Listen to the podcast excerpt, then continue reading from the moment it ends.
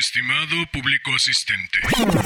Híjole, no me lo tomes a mal, pero hoy no se me antoja particularmente tanto protocolo, tanta formalidad, tanta galantería y tanto previo. Y si mejor nos echamos un rapidín, ¿sí? Pues va. De John Connolly un sueño invernal. De pequeño iba a un colegio construido junto a un cementerio. Me sentaba en el último pupitre de la clase, el que quedaba más cerca de las tumbas. Pasé varios años dando la espalda a aquel terreno siniestro.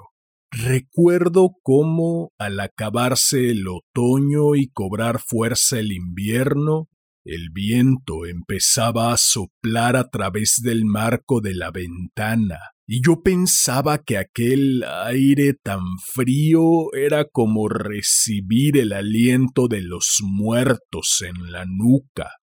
Un día, en lo más crudo del mes de enero, cuando la luz ya empezaba a desvanecerse al dar las cuatro de la tarde, Miré hacia atrás y vi que un hombre me devolvía la mirada.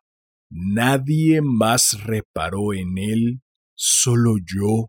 Tenía la piel gris como la ceniza que lleva mucho tiempo al fuego y los ojos tan negros como la tinta de mi tintero. Se le habían retraído las encías, lo que le daba un aspecto enjuto y famélico. Su rostro dejaba traslucir un profundo anhelo. No me asusté. Puede parecer extraño, pero digo la verdad.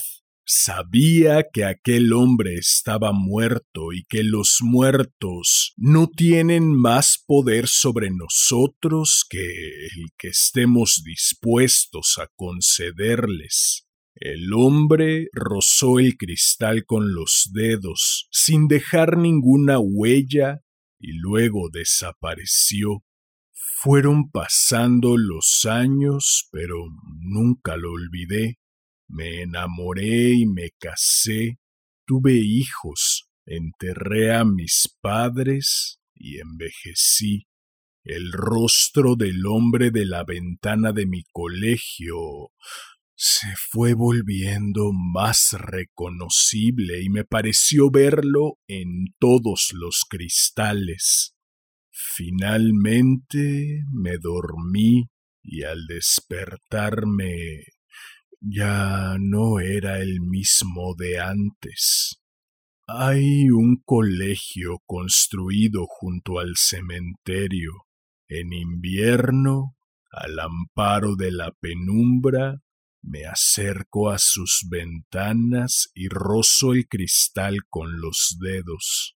Y a veces un niño me devuelve la mirada. ¿Qué tal? Nada mal, ¿no? ¿Qué dices? ¿Te espero el próximo jueves para otro rapidín?